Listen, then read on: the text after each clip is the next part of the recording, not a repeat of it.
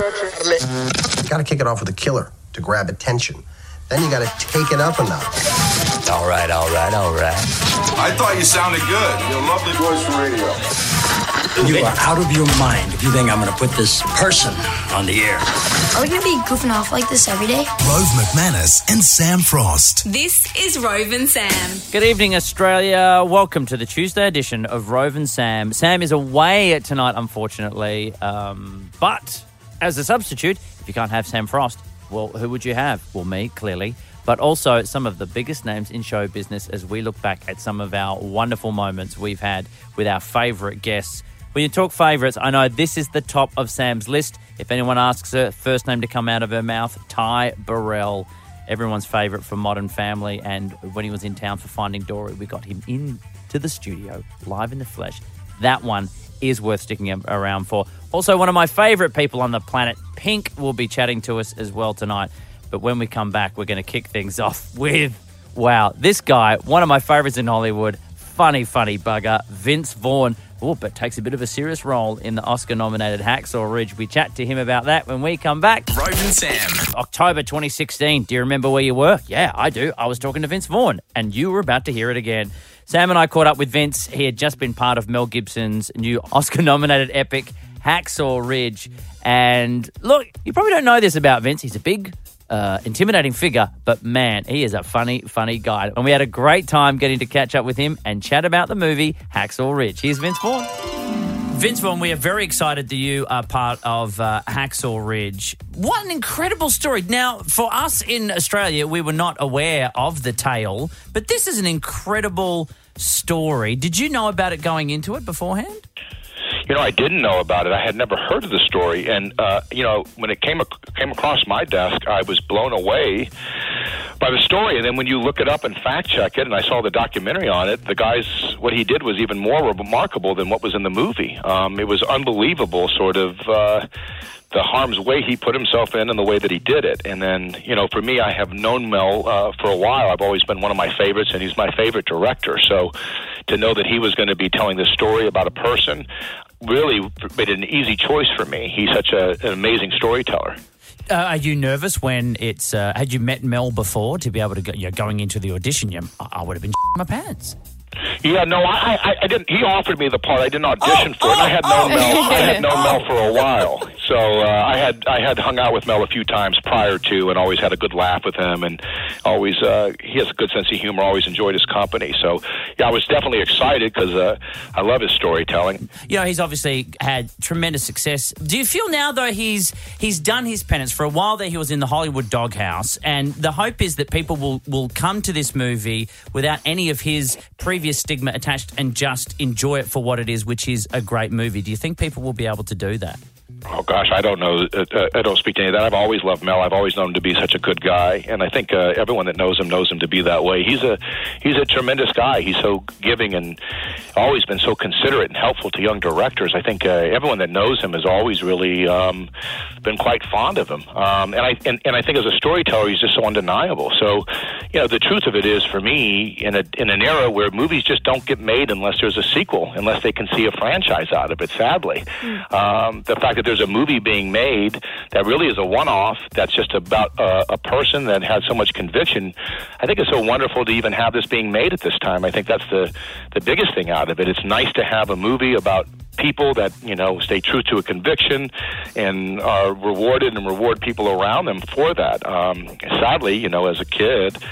There was more of these stories around us. It's one of the things that made me want to be involved in storytelling. Um, so it's nice that there's a, a film that's inspiring like that that's out there and, and made so well by one of the great directors of all time. And Vince, you're absolutely incredible in this film. And, you know, most people know you for your comedic roles.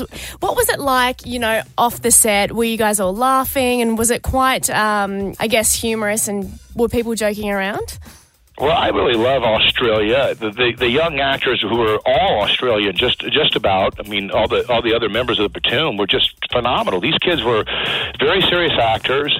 Um, took their role very seriously. Came in very prepared and committed, and yet were very down to earth and, and, and earth and supportive of each other. There was no kind of one upping each other. The group of kids there were were really supportive, and and we had a lot of laughs. It was really good camaraderie. We we joked around quite a bit. They all had a great sense of humor humor, um, and uh, yeah, there was a good time. Good time had by all. I mean, I think we all believed in the in the in the story we were telling, and obviously in the in the filmmaker. So there was a real commitment and dedication to being focused and doing your best. But we definitely definitely had a good time, and I think that really helped and shows on screen. There was a real real friendship and a real uh, camaraderie that that developed that I think you know really helped translate uh, in in in seeing these characters all get along and have a genuine love for each other. Vince Vaughn, thank you very much. Thank you so much.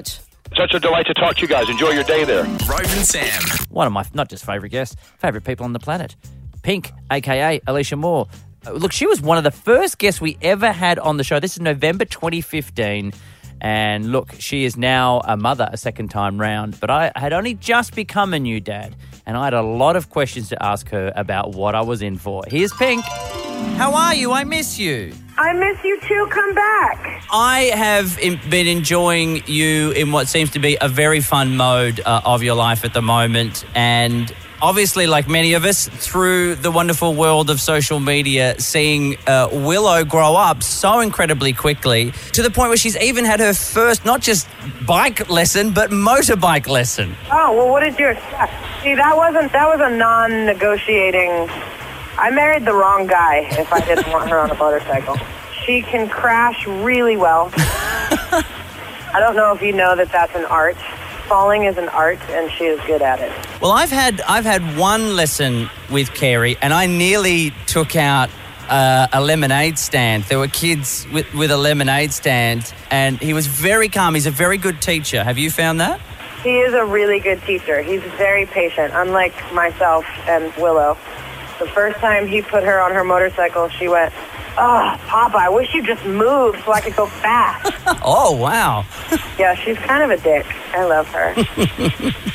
Uh, is that part of the, the process of, of being a mum? Even even now with with Willow at four, getting to that point where you can feel comfortable letting go, and like some some parents, I know Tasma is still sometimes struggling with letting Ruby go down a slide. For us, like to think you're putting her on a motorcycle, is that a big step to take as a mum? I mean, I don't let her climb trees, Really? but I let her ride a motorcycle because here's the thing.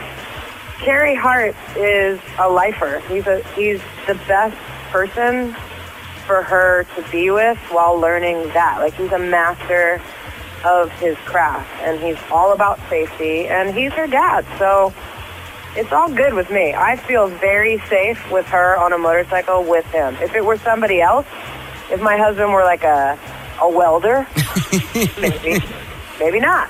Maybe not on the motorcycle. Maybe she'd be learning how to weld. But Yes. We'd be seeing Instagram pics of her with an oxyacetylene torch. I just feel good I know that term.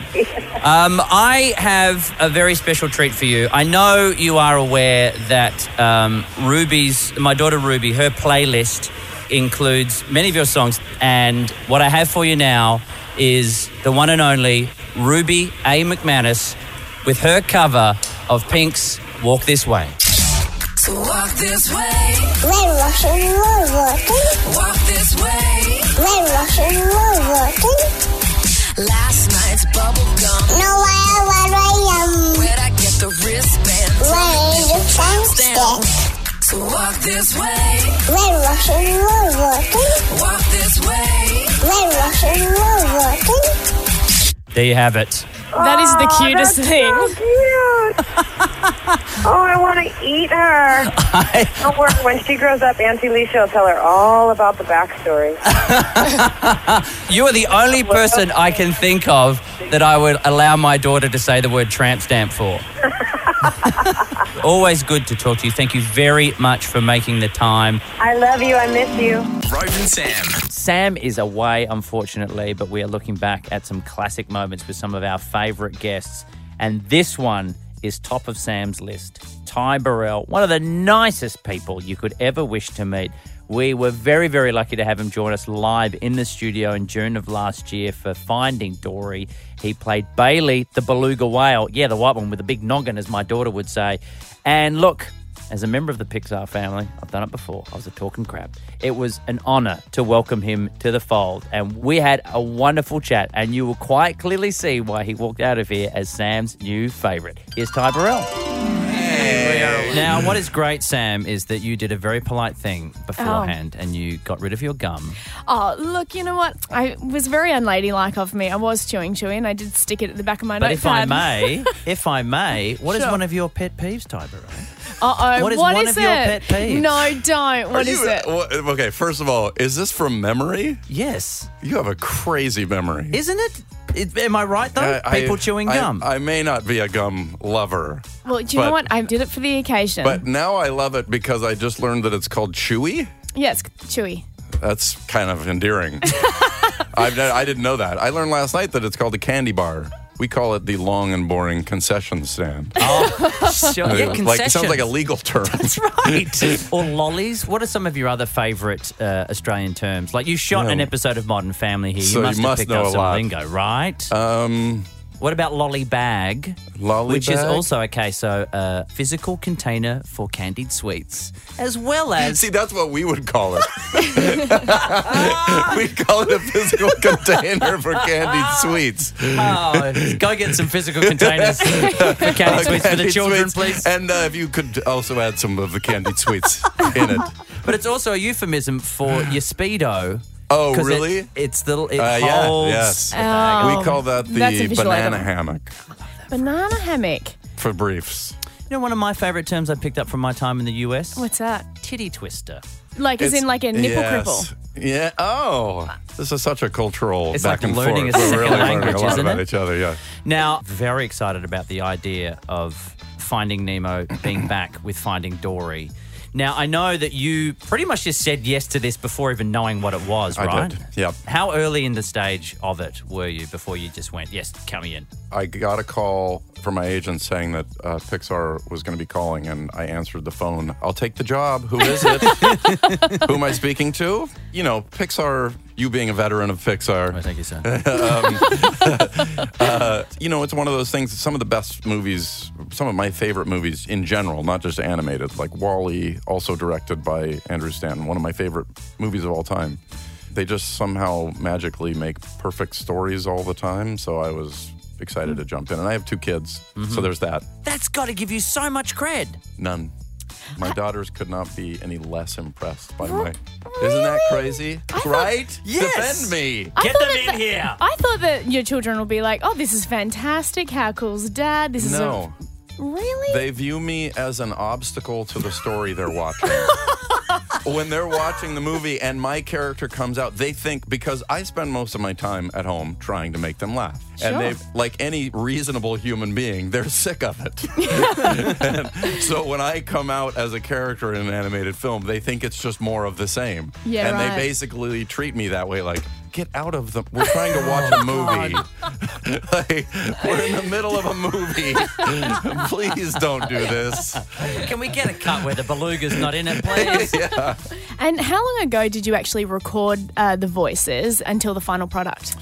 It's an incre- a, a glacially slow process. It's, it was four years. Oh, you're right. Um, I was only on it for the last two, but uh, they worked right up to right up to the end. Fantastic job with this. You guys have have done it again, and I'm glad that you are now officially in the Pixar fold, my friend. Thank you. Ty Burrell, thank you very Good much. to see you. Good to see you. Thanks. Well, that's it for tonight's show. Thank you to Ty Burrell, Pink, Vince Vaughn, all our guests, and thank you to you guys for listening. Uh, stick around for Ash London Live. We'll be back tomorrow. Sam, I am assured, will be back on deck as we start to create some more memorable moments. that's a lot of pressure. Have a great uh, Tuesday. We'll catch you tomorrow night, right after Hamish and Andy. Till then, I'm Rove McManus. Say hi to your mum for me. Rove and Sam. That, that was that was uh, radio gravy. Follow us on Facebook, Twitter, and Instagram at Rove and Sam.